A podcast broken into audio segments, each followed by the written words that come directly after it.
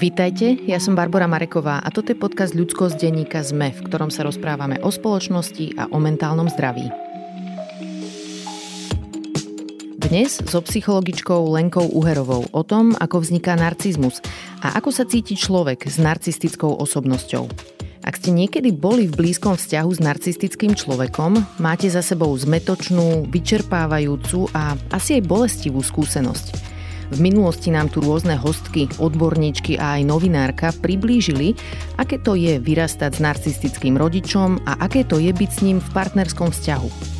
Dnes vás pozývam, aby sme sa spolu skúsili postaviť do topánok človeka, ktorý narcistické črty sám má. Aké to je Ľahké to asi nebude, keďže ako vieme, narcizmus nie je o nadmernej sebaláske, ale naopak, je o hlbokom pocite nedostatočnosti a hamby. Hoď to tak zvonku vôbec nemusí vyzerať.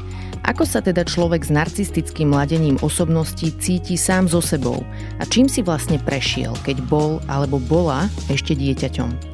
Lenka Úherová je psychologička, psychoterapeutka a v tejto epizóde nám vysvetlí, čo potrebujeme všetci a všetky vedieť o ľuďoch s narcizmom.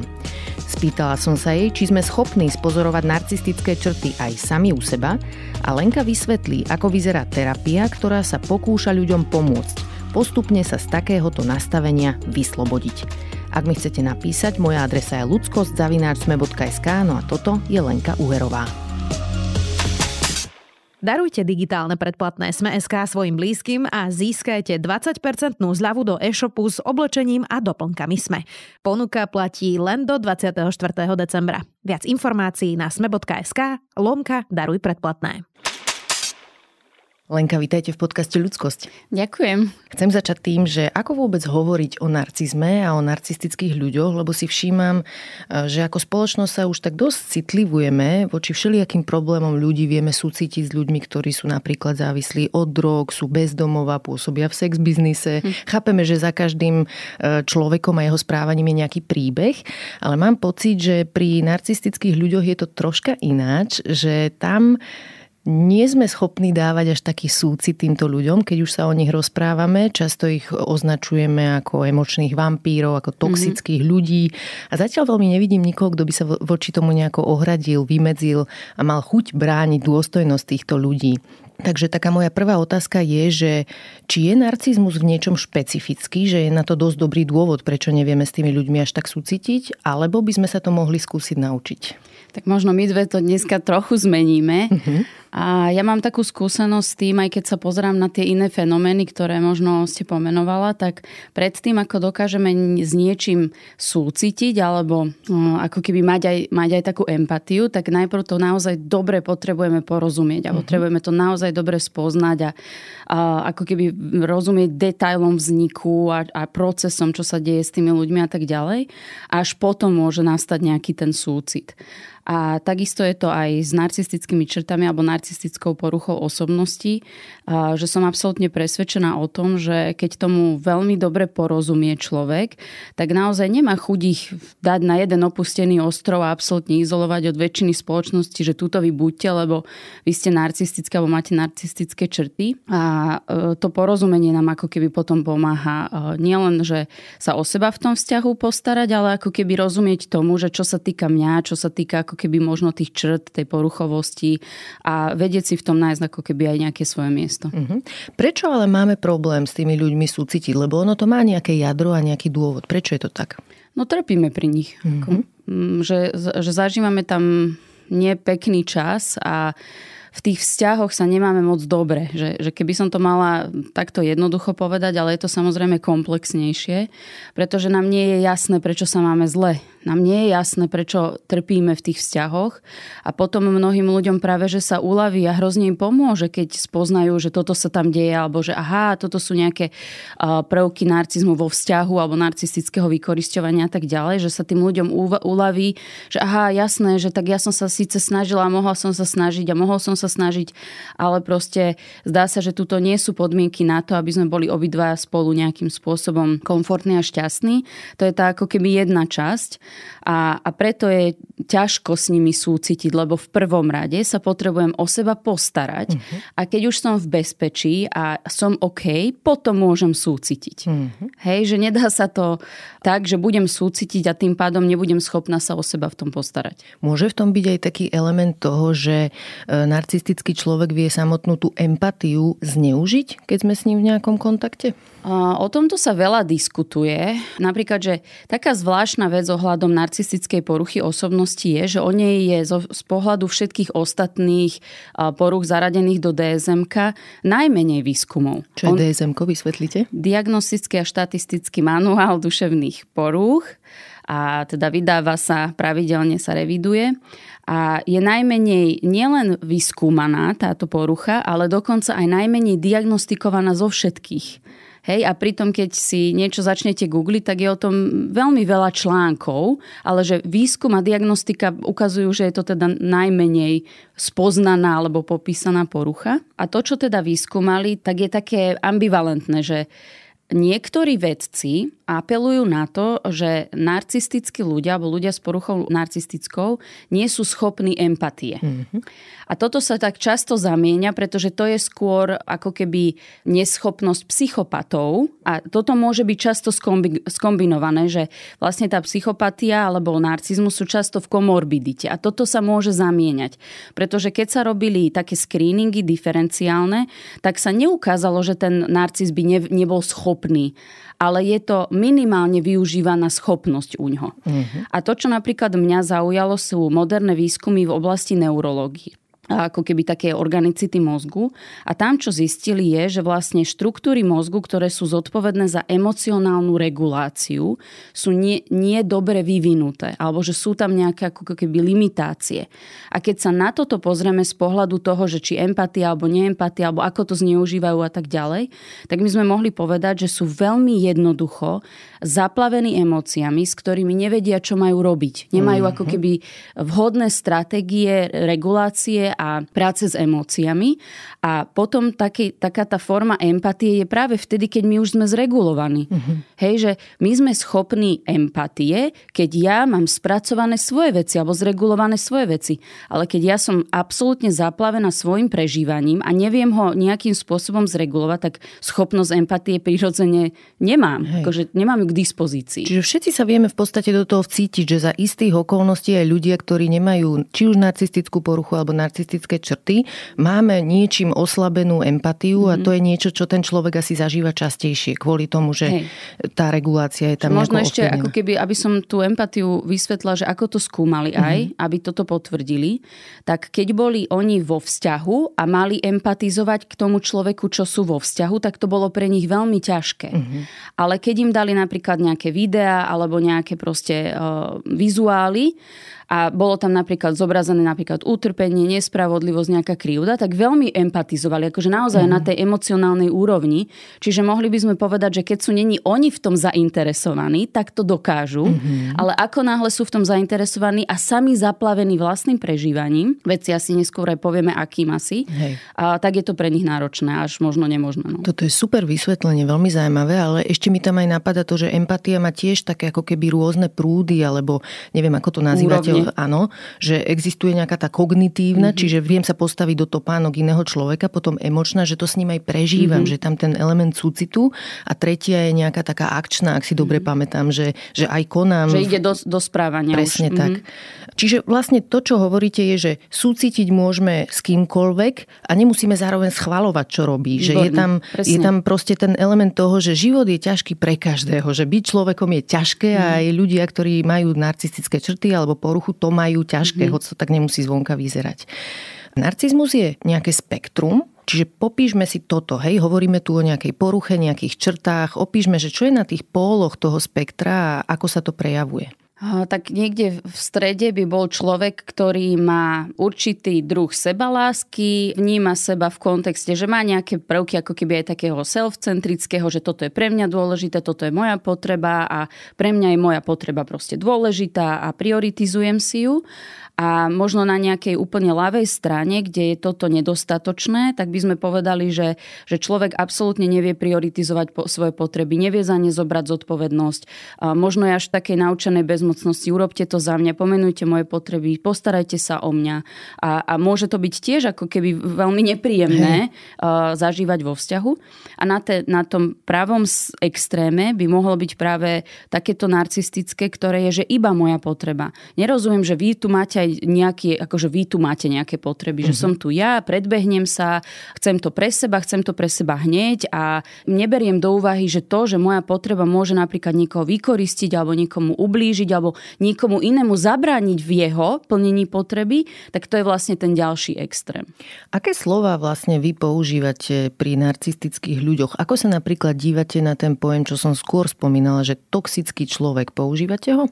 Toto slovo je tak už zurbanizované, mm-hmm. a že sa ho ja snažím nepoužívať a keď ho použijem, tak ho aj vysvetlím, že v akom kontexte, že ak ho napríklad používa nejaký klient alebo som v nejakej skupine ľudí a rozumiem, čo za tým myslia, tak to používam spolu s nimi ale z pohľadu akože mňa odborníka, že keď idem niekde prednášať alebo rozprávame sa s novým klientom na túto tému, tak sa to snažím naozaj nepočúvať. Mhm. Pretože, mhm. á, áno, nepoužívať, pretože to naozaj potom vedie k takej um, polarizácii, že Hej. dobrí a zlí ľudia. Uh-huh. A, a že tí toxickí sú tí zlí ľudia, ktorí vlastne nemajú právo na vzťahy, nemajú právo ako keby možno na to, aby sme im dali šancu a tak ďalej. Čiže rozumiem tomu, čo sa tým asi chce popísať. Že vo vzťahu s týmto človekom je pre mňa veľmi náročné dosahovať svoje vzťahové potreby. Mm-hmm. Hej, že takto by som to klasifikovala ale uh, ja by som, akože ja nemám rada úplne ten labeling, že niekto je nejaký upír alebo toxický človek. A, Áno. a ja si myslím, že je nadužívaný a navyše aj nám veľmi nepomáha ako riešiť situáciu, že my sa dokážeme veľmi mhm. efektívne rozprávať o narcizme aj bez toho, aby sme používali túto nálepku.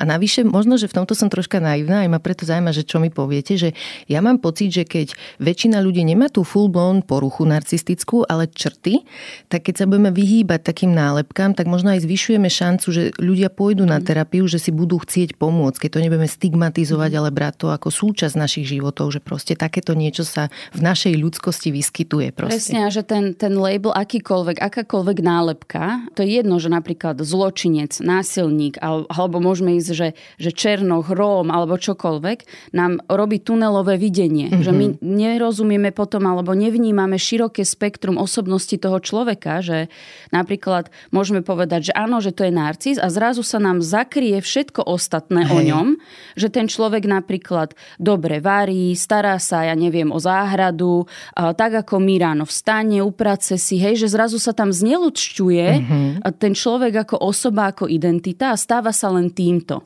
Hej. A pozor, tým paradoxne si môžeme my potom ospravedlniť vlastné nepríjemné správanie alebo odmietavé správanie voči tým ľuďom, za ktoré ako keby sa hneváme alebo ich ano, obvinujeme. Ano, Čiže pozor na to. Mm-hmm. Vezmime si také závažné prejavy narcizmu teda. E, tam, kde sú tie črty už také výrazné, že proste môžeme už hovoriť o tej poruche napríklad. Mm-hmm. Ako sa to prejavuje? Toto je taká zaujímavá vec, e, že my sme sa ešte na univerzite, tak už je to 13 rokov, učili, že e, sú takí narcisi, že tenkokošci a hrubokošci. Mm-hmm. A ja sa priznám, že som sa s týmto neskôr v literatúre alebo v, v, vo výskumoch nestretla, tak som si to pred podcastom pozrela, že ako to teda je. A našla som k tomu zmienky v angličtine a tzv. normálny narcis alebo taký klasik a potom bol vulnerable, alebo teda zraniteľný, citlivý. A tieto majú úplne iné kritéria. Hej. A že taký ten klasický, ktorý je spomínaný aj v tom DSM manuáli, tak to sú také tie veci, čo nás asi prvé napadnú pri tom narcizme, že ja neviem, grandiózny, sebecký, znížená schopnosť empatie, vykoristuje svoje okolie, manipuluje svoje okolie na vlastné úspechy alebo vlastné benefity, vzťahy využíva na vlastný benefit, má ťažkosti s hlbokými intimnými vzťahmi a podobne. Hej? Čiže to sú tie kritéria toho klasického. Uh-huh. Asi si každý niečo aj takéto predstavil. A ten eh, zraniteľný, alebo z toho anglického vulnerable, tak to môže byť také ťažšie identifikovateľné a možno tým pádom aj problematickejšie, hlavne v tej vzťahovej rovine, pretože oni pôsobia depresívne a úzkostne. Mm-hmm. A tá ako keby citlivosť, zraniteľnosť e, toho citlivého narcisa je vlastne v tom, že akákoľvek kritika, negatívna spätná väzba, neúspech, týchto ľudí hádže do naozaj, že to fakt nielen vyzerá, ale je to depresívne ladenie, uh-huh. sú úzkostní, dokonca opak toho klasického narcisa, vyhýbajú sa spoločenským udalostiam, lebo sa boja, že budú zahambení, že budú ako keby, uh, že dostanú nejakú kritiku a podobne, hej, a uh, toto nie je všetko, že oni v tom ako keby svojom narcistickom, keď sa to aj stane, tak sú veľmi obvinujúci voči svojmu okoliu. Mm-hmm. Hej, že, že buď partner, partnerka alebo ich rodina alebo ich blízky za to môžu, že takéto niečo sa udialo alebo, alebo proste tá skupina ľudí a tak ďalej, že je to potom eh, veľmi náročné aj im pomôcť. Hej. Lebo sú, akože oni potrebujú pomôcť, že sú tam tie depresívne a úzkostné prvky, ale ako keby sú veľmi odmietaví a takí útoční v tej pomoci alebo v tom možno preberať zodpovednosť za to, ako sa môžu o seba postarať, na čom popracovať, tak toto ich tiež veľmi zraňuje. Mm-hmm. To som veľmi rada, že spomínate oba tie typy, lebo sa mi zdá, že v našej kultúre si presne predstavíme človeka s narcizmom ako nejakého muža s mocou, že to je nejaký politik, šéf firmy, že to je proste muž, ktorý má status, ale presne tento iný archetyp, že žena, ktorá môže byť kľudne, že naša mama, babka, mm-hmm. hej, že starostlivá v podstate aj žena, ktorá ako robí toho veľa pre ostatných, ale zrazu vidíme, že vždy, keď jej niečo povieme, mm-hmm. že nám niečo prekáža, alebo že tu je naša hranica, tak čo sa rozplače, mm-hmm. alebo sa urazí, mm-hmm. alebo je tam tá rola obete a je veľmi ťažké s tým nakladať, že keď toto nerozpoznávame ako narcizmus, tak v tých vzťahoch je to pre nás asi veľmi náročné s takým človekom fungovať, lebo si to ani ne, ne, interpretujeme ako narcizmus. Presne. Je teda narcizmus u žien a u mužov iný? Lebo hovorím o ženách a mužoch, ale možno je to nejaké zložitejšie celé. Štatistiky hovoria, aj keď musíme ich brať naozaj s rezervou, mm-hmm. lebo tie štatistiky sa robia na nejakých proste skupinách, väčšinou 100 študenti, hej, keď hej. sa robia nejaké výskumy. Ty za 20 hoci čo. Presne, takže berme to tak, že väčšinou sa to robí na vysokoškolských študentoch, takže tak akože heterogénna skupina populácie môže byť trošku iná, ale teda ukazuje sa, že o 18 je viac mužov ako žien, alebo teda v populácii. Ale keď sa robila táto diferenciálna diagnostika depresívnych klientov, tak medzi depresívnymi klientami sa najčastejšie, ako v homogénnej skupine, najčastejšie vyskytovali tie narcistické črty mm-hmm. v tej mhm. komorbidite. A druhé najčastejšie, s čím sa narcistické črty vyskytovali, boli e, spoluzávislé vzťahy, codependency. Mm-hmm. A to je tiež veľmi ako keby častý fenomén u žien. Muži kvôli fyzickej sile, možnostiam a tak ďalej nevytvárajú tak často codependentné vzťahy ako ženy.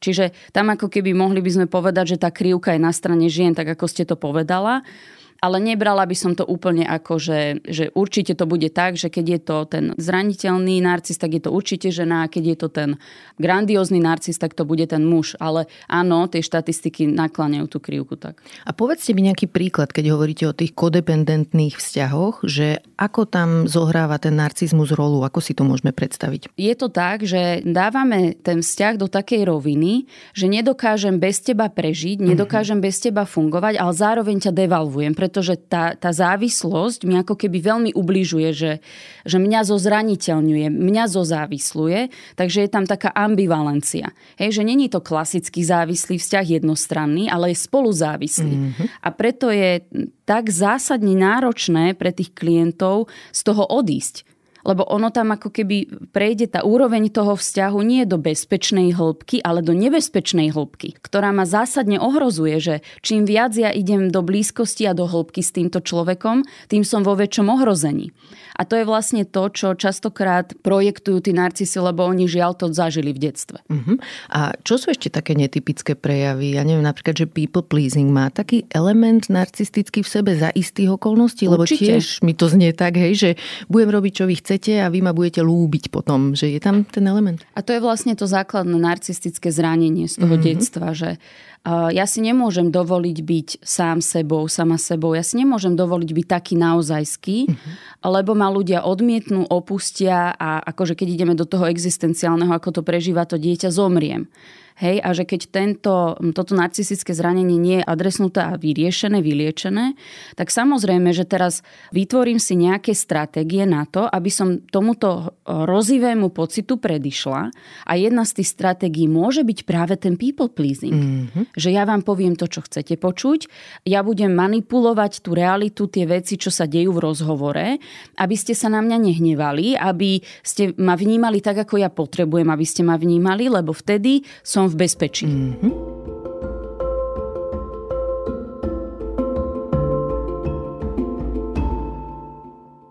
Povedzte viac o tomto, teda o vzniku narcizmu. Spomenuli ste už tam mm-hmm. túto rolu detstva. E, sú tam také termíny často v literatúre, že vznikne v detstve nejaké také, že zástupné ego alebo náhradné, mm-hmm. neviem ako presne to voláte vy, že čo je úloha tohoto a ako to vzniká, tohoto mm-hmm. ega zástupného? Tak e, ja keďže som PCA, e, mám PCA smer, výcvik, hej? áno, mm-hmm. person-centered approach, tak to poviem v tom našom žargóne, mm-hmm. ale je to podobné, ako, ako hovoríte, že máme také fundamentálne pole, kde je reálne self a ideálne self. A čím ďalej sú od seba, že čím sú viac vzdialenejšie a iné, tak tým väčšie psychologické neduhy prežívame, tým mm-hmm. horšie vzťahy vytvárame, tým horší vzťah k sebe máme a, a tak ďalej, tak ďalej.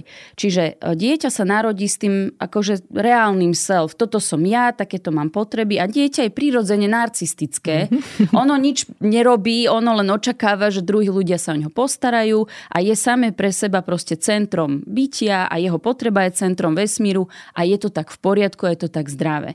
Samozrejme, že zrením a socializáciou a vzťahovania sa k, ro- k rodičom a podobne, ten jedinec sa socializuje a to nemusí byť ako keby táto dilema taká dramatická, že môže presne zažívať, že áno, že nejaké časti mňa sú spoločensky ľahšie príjmané, nejaké časti mňa alebo prejavy mňa ľudí možno draždia, hnevajú, ale nejako to neovplyvňuje to, to, že ja som ďalej hodnotná bytosť a môžem byť na tomto svete. Môžem tu byť napriek tomu, že sa aj nahnevajú a niečo sa im nebude na mne páčiť. Je to taký ako keby ten zdravý vývin. A špekuluje sa, lebo toto sa ťažko dá dokázať a nezabúdajme, že psychológia skrátka je neexektná veda, takže to treba tak aj brať, že mm-hmm. sú to niečom, teórie. Hej, že áno. sú veci, čo sa dajú merať a potom veci, áno. čo sú A toto zložité. konkrétne teda mm-hmm. nedá sa úplne mm-hmm. tak uh, nominálne pomerať ten vznik. A teraz si predstavme, že tie, akože táto dynamika môže byť taká, že môže mať také dve línie a to je, že, že dieťa je veľmi chválené aj za nelegitímne veci. Mm-hmm. To vytvára to falošné self že oni vlastne, akože samozrejme, že toto nie je v takom vedomí, ako tu teraz ja hovorím, ale že to dieťa zažíva, že aha, že ale ja toto nie som ale evidentne musím byť, aby ma mali radi. Aha, OK, takže mojou úlohou je zakryť a neukazovať, kto ja naozaj som, ale veľmi dobre počúvať, za čo ma chvália a na čo reagujú a tým sa stať. Mm-hmm. A za každú cenu schovať to druhé. Hej? A vytvorí sa to falošné self. Alebo je to dieťa extenzívne kritizované, absolútne, že, že sú tam tak akože extrémne nároky, že to dieťa nikdy nezažije, že je dosť dobré, že nikdy nezažije to, že to, kto som, je právoplatné a mám právo byť na tejto zemi a mať tu právo na život. A, takže presne, že z tej opačnej strany ja si teda vytvorím to alter ego, to falošné self, aby sa mi nestalo, že ma proste odmietne celá spoločnosť a že zistia to, čo zistili v úvodzovkách mm-hmm. moji rodičia, že ja nie som hoden tohto sveta, ja nie som dosť dobrý a tak si vytvorím proste železný pancier, cez ktorý nikto nikdy nič neuvidí. Uh-huh. A keď sa v literatúre píše o takom pojme, že narcistické zranenie, čo presne to v tomto koncepte vlastne je? Ktorý zážitok alebo čo presne? Presne sa to úplne nedá povedať, ale povedala by som to tak všeobecne a čo si pod tým predstavíte, tak je to ono, že uh-huh. komentáre a hodnotenia alebo feedback na to dieťa a jeho správanie, jeho osobnosť a jeho prejavy je nelegitímne. Čiže nestotožňuje sa alebo nie je, nesúvisí, nerezonuje s tým, ako to naozaj je. Čiže falošne ho oceňujem za niečo, čo tam nie je a dnes ako keby nerezonuje to a zároveň ho kritizujem za niečo, čo tam proste nie alebo čo nie je také zlé. Čiže je tam v tomto mismeč. Je to ako keby nesúvisí to. A keď sa nad tým zamyslíme, tak je to vlastne vo všeobecnosti tí rodičia nie sú schopní navnímať svoje dieťa Mm-hmm. A čo sa teda s tým potom deje, že čo si do života odnesie človek, keď má tento druh zážitkov z detstva? Odnesie si to, že keď jediní ľudia, ktorí vlastne ma majú mať radi na tejto zemi, ktorí ma priniesli do tohto a prví, s ktorými mám nejaký vzťah, nie sú schopní ma spoznať, nie sú schopní ma vidieť taký, aký naozaj som, tak samozrejme, že to ja nikomu neukážem. Mm-hmm. Že to, čo ja som, nie je dosť. Áno, vlastne ten a, hlboký pocit. Presne tak. Nie je to dosť a zároveň, že nikto to nevie spoznať, nikto to nevie vidieť. Mm-hmm. Hej, že nikto to nevie vlastne mať rád. Páči sa mi aj, že ste to tak vekovo rozlíšili, že čo sa kedy deje, pretože niekedy vidím v našej spoločnosti také akože komentáre, že nerozmaznávajme deti, aby z nich neboli nejakí narcistickí ľudia. Čas ľudí sa bojí, že napríklad to, čo mu hovoria, alebo to, čo mu oni rozumejú akože liberálna výchova, že to vedie k narcizmu. Hej? Že, ale zároveň to, čo ste povedali, je kľúčové v tom celom, že my nemôžeme rozmaznať 6-mesačné dieťa, že 6-mesačné dieťa má potreby, hej, Jasne. že je to malý Džingis Khan. No, alebo, áno, tak to má byť. Hej, hej, čiže vlastne tam dokonca ešte to opačné asi platí, že keď v tom nízkom veku nie sú naplňané potreby dieťaťa, tak aj tam môže vznikať taký ten pocit, že nepatrím tu, nie som dosť, moje potreby nie sú dôležité pre ostatných a naopak, keď to dieťa nasítime tým pocitom, že tu patrí, že tu bolo vítané, že tu má byť a že ľudia sa o ňo radi starajú, že to je protektívne vlastne v tom celom. A zároveň, že veľa ľudí vidí tú výchovu na nejakom, e, akože nejakých dvoch póloch. A ja by som mhm. toto chcela dať preč, mm-hmm. že to mhm. vôbec tak nie je. Hej, že nejakým spôsobom sa nevylučuje, že ja milujem svoje dieťa bezpodmienečne. To neznamená, že ja mu nevysvetlím, že napríklad toto, čo e, robí na pieskovisku, je druhým deťom nepríjemné a môže to viesť k tomu, že sa s ním nebudú na budúce chcieť hrať. Mm-hmm. Ale nikde nehovorím, že je hrozné dieťa dieťa, ktoré tu nemalo byť. Uh-huh. Že nikde v tom narratíve to nezaznieva. Jasne. Ani zároveň, a teraz pozor, ani zároveň ho nechválim, aký super bol na ihrisku. Dáva to zmysel? Jasne, jasne. Lebo toto je presne to, že nemečujúca e, spätná väzba. Uh-huh. Čiže ja moje dieťa milujem bezpodmienečne a dávam mu užitočnú spätnú väzbu. Uh-huh. Hej? Nie na, je, na ňo ako na hodnotu, ale na správanie, ktorým sa vzťahujeme k druhým ľuďom a, a podobne.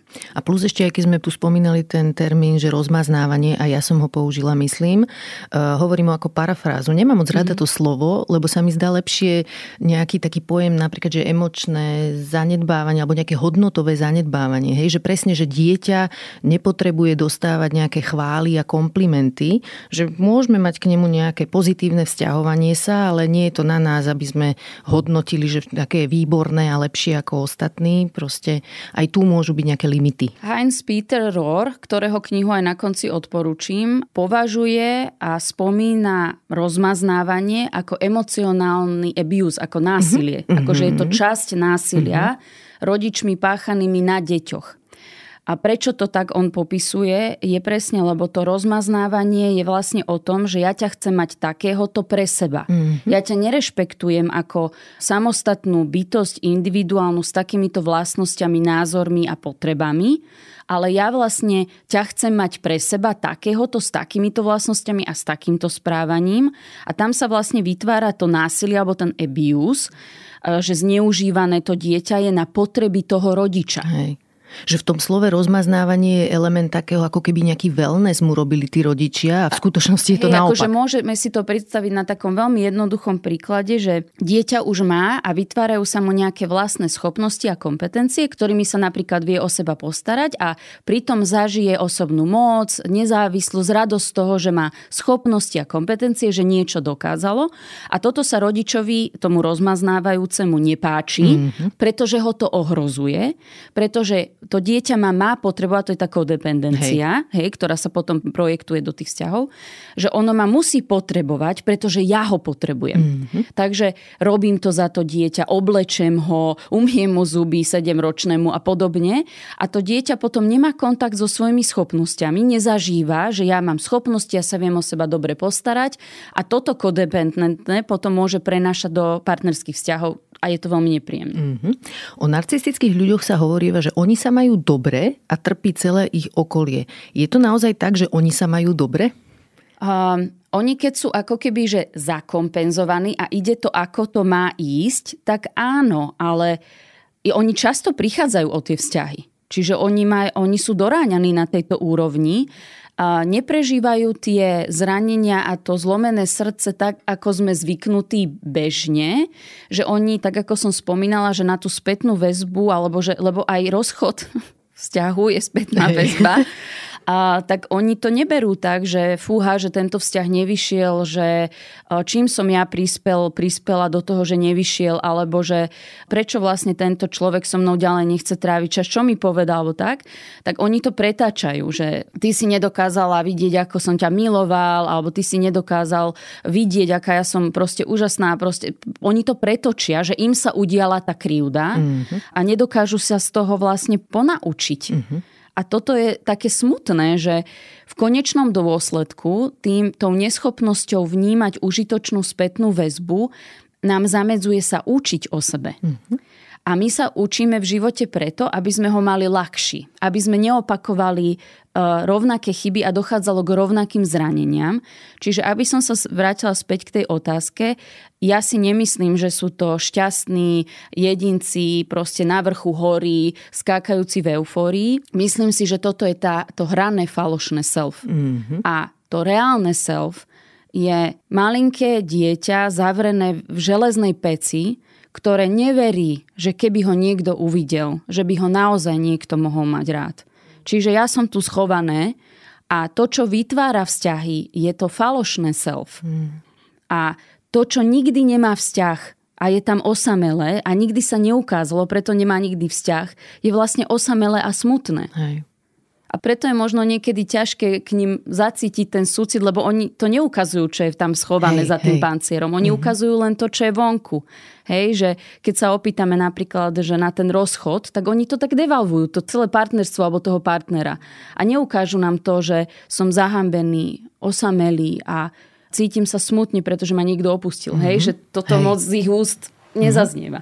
A mne tam ešte aj príde únavné, že môžu mať pocit, že musia získavať validáciu zvonka. Hej? Že mm. ono je také, môžeme si oddychnúť sami v sebe, keď si vieme sami naplniť ten pocit svojej ľudskej hodnoty alebo v spolupráci, dajme tomu s úplne blízkym okolím, že cítim sa dobre vo vzťahoch, v ktorých som a mám ľudskú hodnotu, že toto keď nemám a hľadám tú validáciu od úplne cudzích ľudí, Presne. že to môže byť strašne také vyčerpávajúce, únavné, najmä keď to nejde, ako sme si prijali, lebo všetci niekedy Stále dostávame v strehu. spätnú hej, väzbu. Hej. Že môžeme si to na naozaj tak predstaviť, že tí ľudia sú non-stop v strehu, aby nikto nezazrel ani čriepok z nich. Mm-hmm. Hej, čiže nikdy sa nemôžem uvoľniť, lebo predstavme si také, že keď sme takí sami so sebou, tak OK. A sme proste vo vzťahu a nebojíme sa, že by tam mohla zaznieť nejaká spätná väzba alebo nejaká proste kritika na nás, že ja neviem, preboha Lenka, ty si na toto strašne precitlivela. A hej, vieš čo, že som. Mm-hmm. Že toto je moja issue úplne.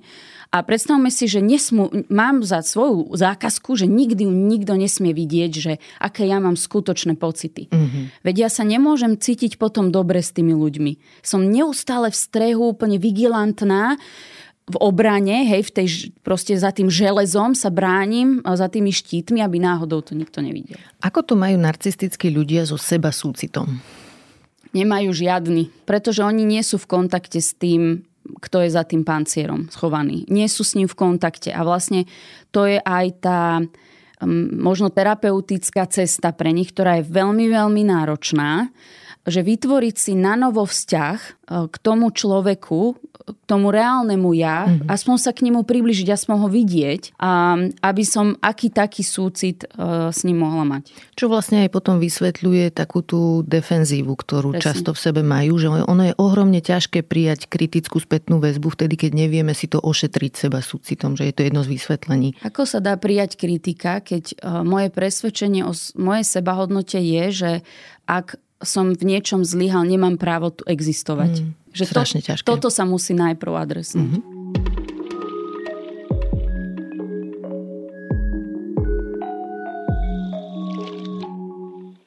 Povedzme si ešte trocha ku kultúre, že aká je súvislosť medzi narcizmom a kultúrou? Sú nejaké veci v našej spoločnosti, nejaké štruktúrálne, ktoré zvyšujú počet narcistických ľudí alebo ľudí, ktorí majú takéto črty? Akože ja som presvedčená z toho, čo viem ja mm-hmm. o mhm. tejto problematike. Obávam sa mať takéto silné výroky, ale, Jasné, ale však dám, majme aj slabé. že ja si nemyslím, nie som o tom presvedčená, že by spoločnosť vedela vytvoriť narcistickú poruchu osobností. Mm-hmm ale môže vyživovať črty. Uh-huh. A tým, ako je nastavená spoločnosť na kult krásy, na kult tela, na kult výkonu, na kult úspechu, tak môže vyživovať a sítiť v ľuďoch tieto črty. Ale nemyslím si, že by mohla vytvoriť poruchovosť tej osobnosti. A keď sa teda ďalej bavíme o tých črtách, čo napríklad s nimi robia sociálne siete, ako ja neviem, Instagram podľa vás? No vyživujú ich, mm-hmm. ale Viete, ja som není, mm, za, ako by som to povedala, som není proti sociálnym sieťam, lebo ja rozumiem, čo iné oni ešte sítia a že čo v nás ľuďoch ako keby uh, to stimuluje a tak ďalej, že my proste strašne chceme zdieľať. Ľudia sú zdielní. Mm-hmm. Umenie je o zdielnosti môjho vnútorného sveta. My, my hej. chceme toto, hej? Mm-hmm. A mhm. že, že vnútorný svet doteraz naozaj zdieľali umelci, ktorí dokázali zaujať estetičnosťou toho vnútorného sveta. Ale aj my ostatní, čo nemáme až taký umelecký ten vnútorný svet alebo tú schopnosť, tak teraz dostali ako keby šancu to cez rôzne videá, ako keby cez rôzne obrázky alebo čokoľvek to zdieľať, ako sa majú, čo sa vnútri nich deje a tak ďalej. Ale pozor, keď zdieľam len to falošné self, tak vlastne vyživujem si tú odlišnosť a tú strašnú diálku medzi tým reálnym ja a tým falošným ja, až do momentu, že stratím kontakt s tým reálnym ja. Mm-hmm. Hej, že Tiež je asi dôležité byť veľmi vedomý v tom, čo zdieľam, prečo, ako. A vedomý v tom, čo followujem alebo že čo si nasledujem, čo tam pozerám a podobne, s tým vedomím, že keď budem teda naozaj iba sledovať ľudí s falošným self, tak môže to aj mňa privádzať k tomu, že potrebujem si vytvoriť vlastné falošné self, lebo to reálne není moc dobré na, akože do spoločnosti. A viem si predstaviť aj také elementy v kultúre, ktoré nemusia byť že v celej kultúre prítomné, ale v subkultúrach, napríklad neviem, na univerzitách, mm-hmm. nejaký Harvard alebo niečo, keď si predstavíme, že keď tam cítime, že hodnotu máme len vtedy, keď sme výnimoční, že aj toto môže vytvárať nejaké podhubie na črty alebo určite, na ich väčšiu určite. expresiu.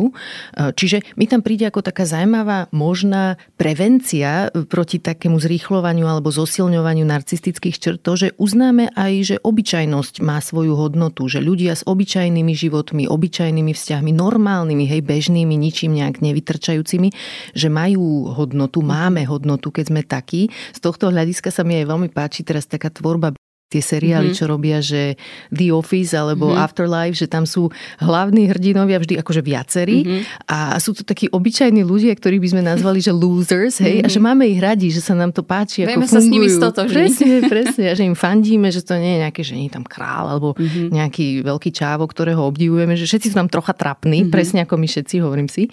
A potom ešte jeden element, čo mne príde, že to môže trocha potencovať, je taký systém uvažovania a nastavenia, ktorému sa hovorí, že meritokracia, mm-hmm. že preceňujeme to, že aká je úloha naša vlastná v našom úspechu, podceňujeme mm-hmm. rolu šťastia a plus mm-hmm. aj, že zabúdame na to, že vždy, keď sa nám niečo podarilo, tak nám nejakí ľudia k tomu pomohli. Že toto je často element, kde napríklad, keď sa oslovuje do Forbesu šéf firmy, tak málo kedy povie, že tých tisíc ľudí mm-hmm. u mňa to odmakalo tiež, mm-hmm. hej, že ja som ich kolega, to je tiež nejaká rola, ale že bez nich by som mm-hmm. to nedokázal. Takže ešte aj toto mi príde, že môžeme nad tým rozmýšľať, ale neviem, ako to Spom, vidíte? Akože vyvolalo to vo mne dve také vizuály alebo obrazy. Jeden je, už neviem presne, kto to bol, ale na Oscaroch, neviem, či to nebol Ricky Gervais, ale mm-hmm. nie som si istá, ale niekto pri Oscaroch toto presne spomenul, že dávame tu nejakú sošku v smokingu nejakému človeku, akože režisérovi za najlepší film a proste, že zrolujme celé tie titulky, že zvukári, strihači, títo, títo, dizajneri, hen taký, proste, že tam je tisícky ľudí, mm-hmm. ktorí nič ako keby nejdú v smokingu smokingu tam e, v proste žiari reflektorov ano. a tak ďalej. A že my e, v niečom tá spoločnosť strašne to chceme dať niekomu špeciálnemu. Ano. A to je tá druhá rovina, ktorú som chcela povedať, že ľudia, nám sa strašne uľaví, keď prestaneme chcieť byť špeciálni. No. to, je, to je tak úľavné. A dokonca som sa rozprávala minulý týždeň s jednou klientkou a ona sa ma tak pýtala, lebo niečo sme sa bavili o tom, že má takú nepríjemnú skúsenosť, že uh, žila s uh, teda narcistickým partnerom a ešte je taká ako keby doráňaná z toho a celá zneistená a tak. A sa ma tak zo srandy skôr spýtala, že dobre, ale tak čo ja mám na tom prvom rande vnímať, aké red flags, mm-hmm. akože červené zastavy. A ja, my sme tak akože položartom, ja hovorím, že čo ja viem, ale takže na mňa by veľmi negatívne pôsobilo, keby mi niekto začal hovoriť, ako som špeciálna, výnimočná a úplne iná ako ostatné ženy. Ano. A ona, že prečo? A ja hovorím, ja som vôbec nie iná ako ostatné ženy. Ja som úplná žena, normálna, ako všetky ostatné. Hej. A prečo nemá potom rád ženy? Áno, áno, Hej, že, že pre mňa by bolo ako keby fakt vzdať sa toho, že musíme byť špeciálny, úžasný, výnimočný, iný ako ostatní, aby aby sme si zaslúžili lásku, prijatie do spoločnosti a, a, a bytie proste tu na tomto svete, mm-hmm. lebo to je proste tak zaťažujúci fenomén toto prijať ako, ako svoje kritérium a že nás to potom vedie k takým nevedomým a nie dobrým rozhodnutiam vo vzťahoch, v živote, v výbere práce a podobne. Uh-huh.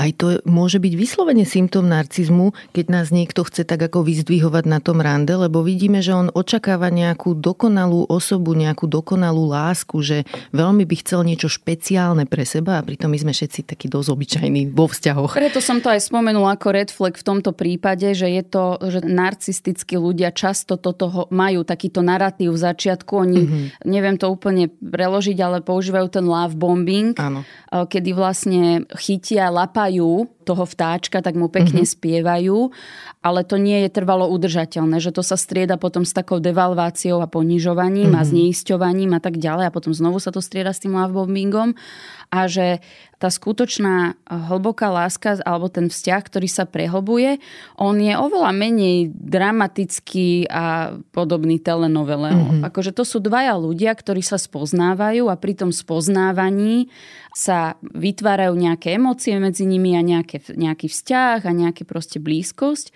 A že vlastne ten, ten narcis, alebo ten, ten narcistická porucha osobnosti sa, sa volá, kedy myslelo, že oni sú není schopní lásky, ale to není pravda. Ale tá ich láska je taká povrchná, ako to ich falošné self. Mm-hmm že vlastne tuto je niekto všeobecne atraktívny, taký, že dobrý trofejný partner, partnerka a akože ja chcem niekoho takého vedľa seba. Čiže ja vlastne v niečom, akože ten, ten narcis v niečom osloví to narcistické v tom druhom človeku. Mm-hmm. Hej, lebo každý máme niečo ako keby nejaké také jadierko svoje narcistické tam máme a tá žena, ktorá počuje hneď na prvom rande, proste potom ako napríklad nemá pozornosť od mužov pol roka a počuje na tom rande, no ty si absolútne najnádhernejšia žena, ako som videla, si úplne špeciálna, výnimočná. Hej, že veď to tiež naráža na ten jej e, proste ako keby to jadierko. Preto hovorím, že ja rozumiem tomu, že nám to dobre padne. Ja tomu rozumiem, je to úplne prirodzené. Iba chcem povedať, že ľudia, keď sa zbavíme toho, že musíme byť špeciálni, aby sme boli milovaní, tak nám bude hrozne dobre. Poďme k terapii. Dočítala som sa, že šanca, že narcistický človek pôjde na terapiu je relatívne nízka. Aká je vaša mm-hmm. skúsenosť z praxe? Akože oni vyhľadajú tú pomoc, ale nie s tou reflexiou, že potrebujem pomôcť, mm-hmm. ale s tou reflexiou, že svet je ku mne zlý. Mm-hmm. Robia mi zle. Hej? A opustila ma táto žena a proste tak.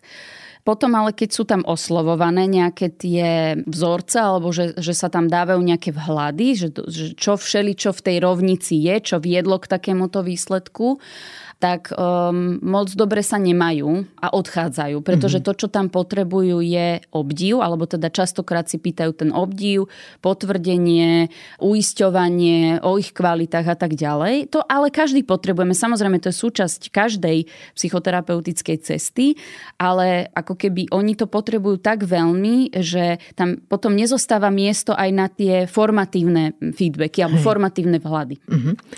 Ako zistím, že som narcistická? Je na to nejaký test, alebo sa mám spýtať 5 ľudí v okolí? Ako sa na to dá dojsť? Tak určite sú aj nejaké testy. Ja by som sa možno tak, keď nás posluchači počúvajú a, a niečo v tom akože im dáva zmysel, alebo ich možno zarezonovalo a chceli by sa dozvedieť možno viac o sebe, že či náhodou nemajú narcistické črty alebo nejaké tú poruchovosť, ktorá im bráni v hlbokom vzťahu k sebe a v príjmaní seba a druhých ľudí, tak by som sa možno tak zamerala, že keď mi niekto hovorí, čo odo mňa potrebuje, či ma to ohrozuje, alebo to so záujmom počúvam. Mm-hmm. Keď ma ohrozuje to, že napríklad kamarátka, e, manžel alebo niekto proste z môjho okolia mi hovorí, že Leni, vieš čo, že mne toto nerobí dobre, ja potrebujem, aby si sa takto so mnou rozprával, že keď mi toto spomína, že ja, akože mňa to zraňuje. Mm-hmm. To je potreba. Tam mi niekto hovorí o svojej potrebe, ako so mnou chce byť a ja tam počujem, že chce so mnou byť, preto nabral odvahu mi toto hovoriť, aby sa aj ten človek so mnou mal dobre. A ten, ten narcis, hneď mu padne ten e, železný štít a ho to zabolí hneď. Uh-huh. Hej, a hľadá vý, výhovorky, výsledky vyviňovania, prečo je v poriadku, že to tak robí, prečo ten druhý není v poriadku, že to tak chce, prečo tá potreba je nelegitímna a prečo je vlastne úplne legitímne, že ja to takto robím. Uh-huh. Hej, že keď sa v tomto trochu počujete, tak to tam môže byť a môžete sa potom ešte vydať cestou lepšej diagnostiky alebo diferenciálnej diagnostiky. Keď máte v terapii klienta, klientku, ktorého vidíte tie črty, e, vy mu to alebo jej na rovinu poviete, alebo je lepšie ho predtým nejako chrániť? Mm. E, ja súhlasím s tým, čo hovorí doktor Kohut vo svojom výskume terapie narcizmu že tam treba, ako aj s inými klientami, ich pozbudzovať, chváliť, akože oceňovať a že nesúhlasím s tým, že by sme ich mali hneď tvrdo konfrontovať, akože mm-hmm. hneď tvrdo im dávať spätnú väzbu ja mám takú ako keby víziu tej poruchy alebo toho, čo zažili ako primárne zranenie. Snažím sa ošetrovať to primárne zranenie a trošku vnímať, že predo mnou sedí to zranené dieťa to dieťa, ktorého nikto v skutočnosti nespoznal. A na to, aby sa mi ono ukázalo, mi potrebuje začať aspoň trošku dôverovať. Čiže tá železná opona pred ním, alebo proste ten pancier, bude trošku tenšia. Sem tam zazriem a naozaj sa mi to akože časom stane, keď som veľmi trpezlivá, veľmi trpezlivá, tak zazriem jemné záblesky, kto je za tým železom. A na ne hneď reagujem. Že to vidím a že keď tieto kúsočky vidím, že práve, že radšej vás mám. Že práve, že sympatickejší ste mi. Mm-hmm. Že ľudskejší mi prídete ako keď mi len prídete porozprávať, akú úžasnú pozíciu ste zase získal. Ale keď počujem, ako vás zabolelo, že eh, ja neviem, hovoríte mi tento zážitok s vašou sestrou a vidím, že ste sa sklamal alebo že sa ste sa zahambil, že tak vidím takú ľudskosť, takú človečinu medzi nami a že je mi to veľmi sympatické, že ukazuje mi ma alebo snažím sa, akože je to fakt náročná práca, alebo to není takto jednoduché, jak to hovorím, to je Hej. po mnohých sedeniach tých grandióznych prejavov príde sem tam niečo takéto. A aby zažili tú korektívnu skúsenosť, že a videla som, videla som to skutočné a dobre to je, je to dosť, stačí to, je to OK. A tá druhá potom časť je, že nie vždy to bude OK. Že niekedy tá spätná väzba si tam vyžaduje aj to, že naozaj, že tuto boli veľmi zraňujúci akože v tomto vzťahu, alebo že, že tomuto partnerovi, tejto partnerke, tomuto dieťaťu svojmu, že, že ublížili skrz to. Mm-hmm. A že to naozaj prichádza až naozaj potom, keď už tam je nejaký vytvorený ten vzťah aj medzi terapeutom a klientom, tak potom aj Kohut to teda odporúča, je, že vlastne používať e, z EFT prvky alebo e, Emotional Focus Therapy, že posedieť s tými emóciami, naučiť ich, ako s tými emóciami pracovať. A teraz sa úplnou obklúkou vraciam na začiatok a prvé svoje vety, kde, že naozaj neurologicky oni majú nedostatočnú tú e, emocionálnu reguláciu a v tých centrách mozgu to nedostatočne funguje, tak my ich to naučme Veď oni len používajú stratégie prežitia, ktoré majú. Tak chceme, aby používali iné? No tak im pomôžeme ich vytvoriť. To znamená, že naučme ich byť v emócii, dokázať ju zintegrovať, porozumieť, byť s ňou a tým my trénujeme sval ako keby v tom mozgu, ktorý keď potom pôjdu do reálneho sveta mimo terapeutického vzťahu a povie im, ja neviem, partnerka, že, že vieš čo, ale akože týmto si ma totálne urazil. Oni zažijú zahambenie, vinu a budú mať skúsenosť, že ja môžem sa zahambiť a byť vinný, nezomrem. Nejde a, ma, ma opustiť. A mám hodnotu ľudskú. Áno, že mm-hmm. nejde ma opustiť ten človek, aj keď cítim hambu a vinu, je to v poriadku, môžem to cítiť a zároveň počúvať toho človeka. Čiže už majú nové stratégie, už im hneď nepadne tá železná opona a toto je veľká súčasť potom tej psychoterapie, ak sú dostatočne odvážny a ak ja dostatočne trpezlivá, že sa dostaneme do toho, že posedíme s tými emóciami. Uh-huh.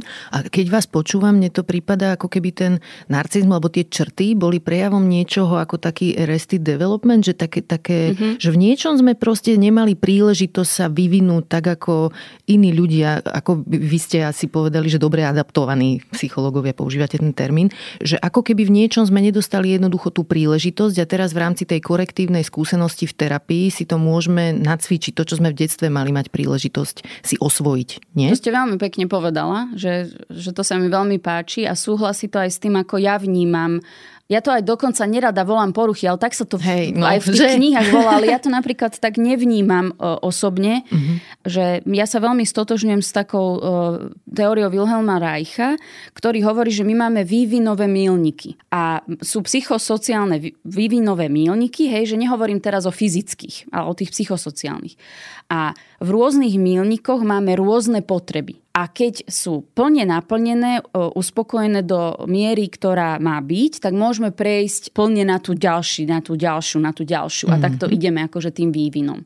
A keď nejaká potreba je nie dostatočne naplnená, ale, ale že úplne že prázdna alebo vyhľadovaná, alebo je naplnená niečím nedobrým, tak uh, vlastne Wilhelm Reich hovorí, že tak tam vzniká vlastne ten nejaký zásek a vytvoria sa potom tie kompenzačné stratégie, kompenzačné mechanizmy prežitia, ktoré v dosp- oni zachránia to dieťa vtedy. Hej? Ale v dospelosti nás veľmi limitujú. Uh-huh. A ohľadom narcistickej poruchy, tak to sa hovorí, že to sú tie neskoršie, že to sú ako keby také tie, že keď už dieťa má akú takú individualitu a vnímanie seba, že to sa odohrá vtedy, že nie úplne v mhm. rannom uh-huh. novorodeneckom období. Môže sa, ale viac sa to sústredí na to obdobie. A napríklad uh, v ďalšej knihe potom neskôr, čo odporúčim od mm, Johnsona, tak tam sa to aj presne popisuje pre klientov, pre ľudí, ktorí sa nájdú napríklad v tomto, že tam je kapitola, že čo oni potrebujú dosycovať. Mm-hmm že aké konkrétne časti, aké konkrétne správania, alebo že čomu sa vystavovať, aby sa dosycovala tá vy, vyprahnutá nádoba, kde sa zasekli v tom vývine. Uh-huh. A že to, keď sa poriadne saturuje, tak oni môžu ďalej zrieť. Pretože ako hovorí Rogersová teória aktualizácie alebo aktualizačnú tendenciu, že má každý jedinec, tak my ju máme. My nemusíme s ňou nič robiť, ona je stále v nás. Uh-huh. Ale môžeme si predstaviť, že tieto poruchové prejavy alebo je zásek v detstve. Čiže ako keby normálne sme tam dali nejaký limit, nejakú bariéru, nejaký zásek a že ako náhle nám sa to podarí vyživiť a odstrániť ten limit, my nemusíme robiť nič ďalšie. Tá aktualizačná tendencia už ide sama. Tak ako keď sa porežeme, tak telo presne vie, že ako to má zahojiť tak takisto aj tá psychika funguje, keď má dostatočne dobré podmienky. To sú super správy a zároveň tam vidím hneď také riziko, že keď nás počúvajú ľudia, ktorí majú narcistického partnera, partnerku, že si povedia, že aha, ja ich teraz vyživím svojou láskou a nejak sa to zmení. Čiže toto adresujte ešte, že ako realistické to je, že by sme to dokázali ako lajci, lajčky vo vzťahoch. A pozrite, partnerské vzťahy nemajú byť o bezpodmienečnom pozitívnom mm-hmm. prijatí. Toto sa má objavovať iba vo vzťahu rodiča k dieťaťu. Mm-hmm. Pretože je to nevyrovnaný vzťah, kedy to dieťa nemá schopnosť sa o seba a svoje potreby postarať, preto za ne preberá zodpovednosť ten rodič a v prírode, v prírode normálne aj medzi zvieratami je to tak nastavené, že ja to svoje dieťa bezpodmienečne milujem a vnímam, aby som sa o neho postarala, aby tie inštinkty proste prišli a robila som všetko a zastavila všetky svoje potreby, alebo teda nemá to až tak byť, ale Hej. viete, ako to myslím, Jasne. že aby som tam dávala teda tie potreby toho dieťaťa na tú úroveň. A v partnerských vzťahoch ja vám to nechcem dať akože zničiť romantiku alebo romantickosť toho, ale to je kontrakt. Zničte ho kľudne, že, tento že romantický. vzťah medzi ľuďmi je teda. o mutual, o obojstranne výhodnom kontrakte. Mm-hmm akú ja mám výhodu v tom kontrakte, keď tu idem duševne liečiť, saturovať a vyživovať nejakého človeka, kde nemusím, absolútne sa mi to nemusí podariť. A vôbec to neznamená, že so mnou zostane ten človek. Alebo že ja potom dostanem svoje potreby. To vôbec tak nemusí byť. A dokonca sa môžem úplne pri tom zničiť. Presne tak. Mm-hmm. Čiže ak chcete dať šancu svojmu partnerovi, ktorý má nejaké narcistické črty, a tak mu hovorte jasnú spätnú väzbu o svojich potrebách, o hraniciach, o svojej integrite, o tom, čo potrebujete vo vzťahu a nejakým spôsobom si ich nenechajte zobrať žiadnymi argumentami a vysvetleniami a neviem čím. A vtedy môžete ako keby tomu dať šancu. Hej, že pretože moje a tvoje potreby v našom vzťahu sú rovnocenné a teraz na to by niekto narcisticky mohol povedať, že presne tak a ty neplníš moje potreby. A ja chcem, aby si bola takáto a takáto a, ty chce, a, a prečo to neplníš a tdd. A tam je presne tá ako keby e, rovina, že keď sa už toto začne diať, že už je, už je ten vzťah tak zneistený, alebo že tá partnerka alebo partner už sú tak zneistení tými, lebo narcistické argumenty sú brutálne. Hej. Akože povedzme si to na rovinu, že e, mňa to niekedy, akože ja som to študovala a ja to fakt neviem, niekedy sa o dva dní spamätám, že fúha, že čo. Takže ono je to naozaj naozaj že brutálne, že to si nemyslíte, že to ustojíte len tak.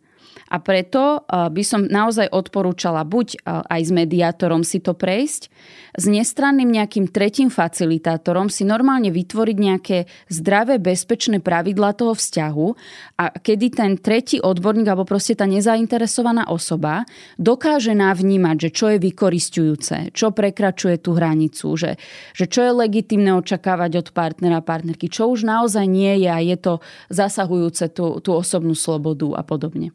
A keď ešte sa vrátim k tej terapii, ako realistické je, že ten človek sa dá do poriadku tak, že bude bežne funkčný mm-hmm. ako ostatní a ako, aký aj časový horizont by k tomu realisticky mohol viesť?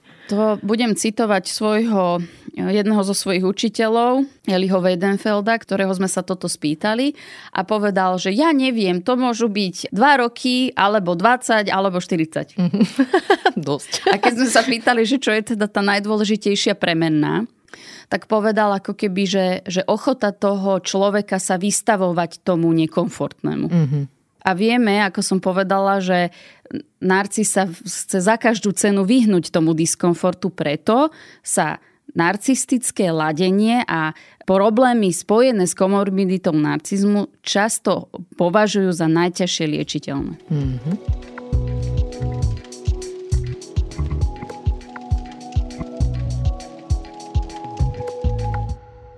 Dobre, tak keď teda toto vieme, tak sa porozprávajme na záver ešte o tom, že ako tu teda spolu nažívať s ľuďmi, ktorí majú narcistické črty.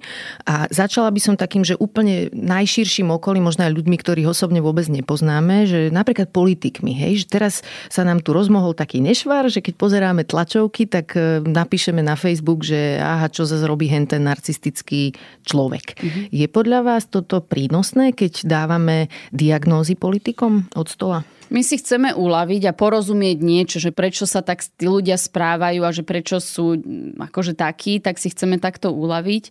Ale to, čo to labelovanie zase spraví, je to isté, ako sme všetci odborníci nespokojní, keď sa tu strieska s tými slovami, že duševne chorý, mm. psychopát, to je narcis, to je neviem čo.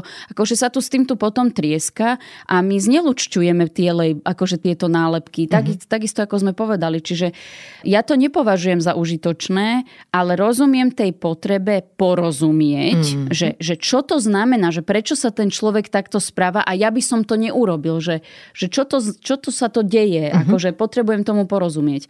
A takisto napríklad uh, mnohým ženám pomáha vedieť, čo sú narcistické črty vo vzťahoch, narcistické vykorisťovanie a zneužívanie, že oni to potrebujú vidieť, aby videli, že čo sa im deje.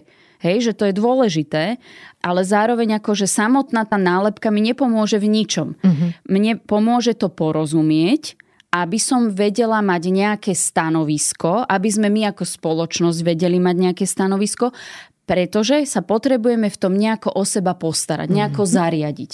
Hej, čiže napríklad tej žene, ktorá si prečíta nejaký takýto článok alebo niečo, tak si povie, že aha, že tu som sa dozvedela, že narcisi používajú toto a toto v argumentácii a vo vyviňovaní sa a preto viem, že už nebudem sa ja ďalej vysvetľovať, prečo mám nejakú potrebu a prečo je dôležitá. Proste ju mám a od neho ako od partnera očakávam, že ju bude brať do úvahy.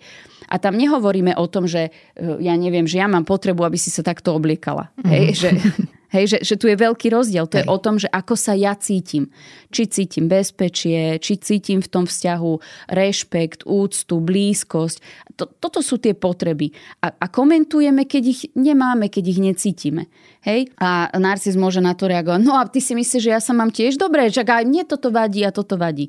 V poriadku. A teraz nejde mi ja vysvetľovať, koho je čo dôležitejšie. Tak ako som raz spomínala na tom predošlom podcaste, tak si povedzme, ty máš takéto potreby, ja mám takéto. Obidve sú rovnaké. Keď sa na ne pozrieme, tu sú tvoje v zozname, tu sú moje v zozname, keď sa na ne spolu pozrieme, dáme im všetkým rovnakú váhu.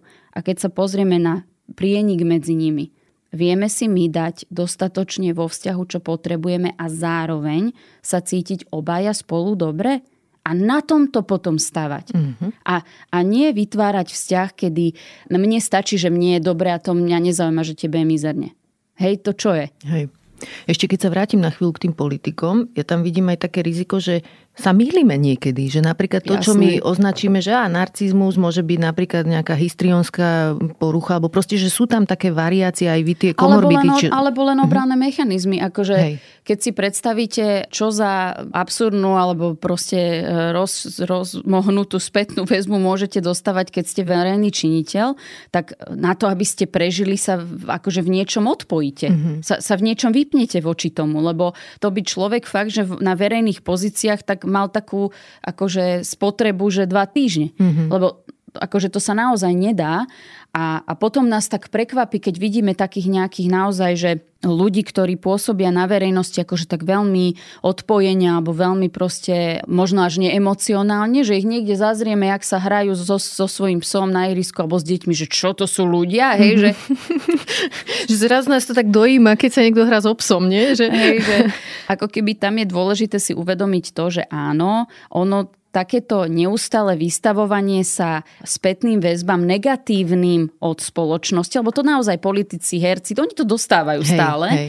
A predstavte si, že non-stop ste tomu vystavovaní. Tak mm-hmm. to mhm. je to isté, čo sa deje tomu malému dieťaťu v detstve. Dostávam kvanta spätnej väzby, ktorá je absolútne od veci. Mm-hmm. Že, A krutá, taký, že, že môže, môže, môžu, mu, môžu ma práve že chváliť nekriticky za niečo, čo nie som, lebo však ma nepoznajú a zase kritizovať za niečo, čo nerobím robím, alebo mm-hmm. hej, že, že je to ne, nepatričná spätná väzba a to je to isté, čo vytvorí v dieťati mm-hmm. tento problém a áno, v dospelom to môže vytvoriť veľmi rovnaký obranný mechanizmus. Nie tú poruchu ako takú, ale ten obranný mechanizmus, že sa tak javia. Mm-hmm. Čiže asi navrhujem, že diagnozy proste nechajme v rukách odborníkov a Prosím môžeme hovoriť vás. o sebe.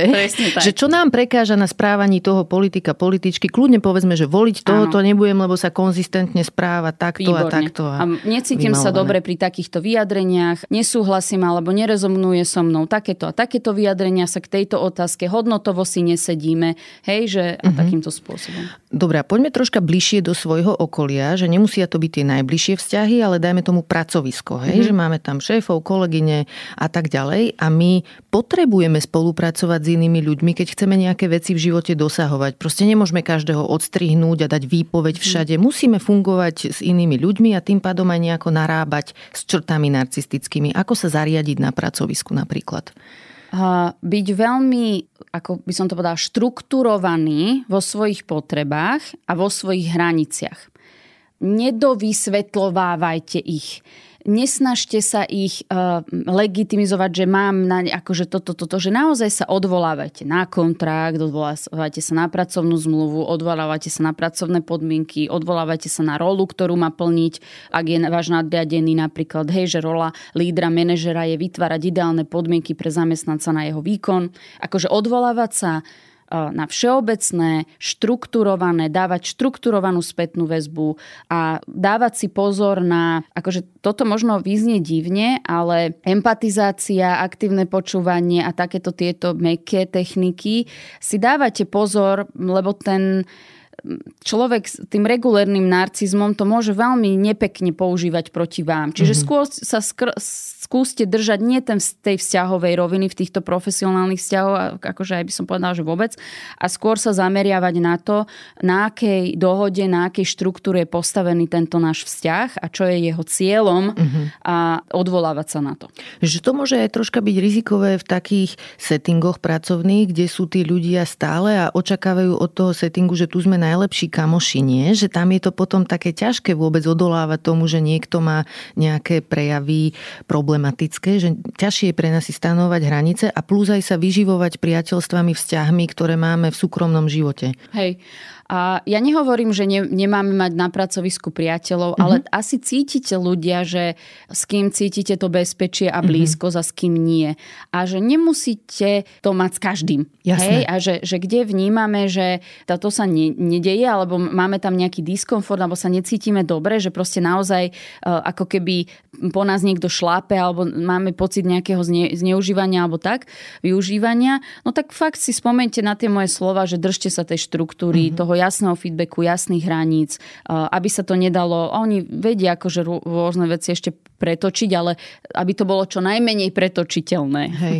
Ináč ja som troška v minulosti podľa mňa mala ten sklon, alebo taký pocit, že je pre mňa užitočné byť tak trocha v strehu a tak odhaliť, že či niekto má nejakú takúto poruchu a podobne. Mm-hmm. Že, a tiež sa mi uľavilo, keď som zistila, že ja vôbec nemusím riešiť, čo iní ľudia majú, Presne. že ja sa len potrebujem postarať o seba. Že svoje prípadné hranice si stanoviť mm-hmm. alebo seba riešiť, hej, že mm-hmm. nemusíme iných správne mm-hmm. odhaliť na to, aby sme boli mm-hmm. v mhm. pohode.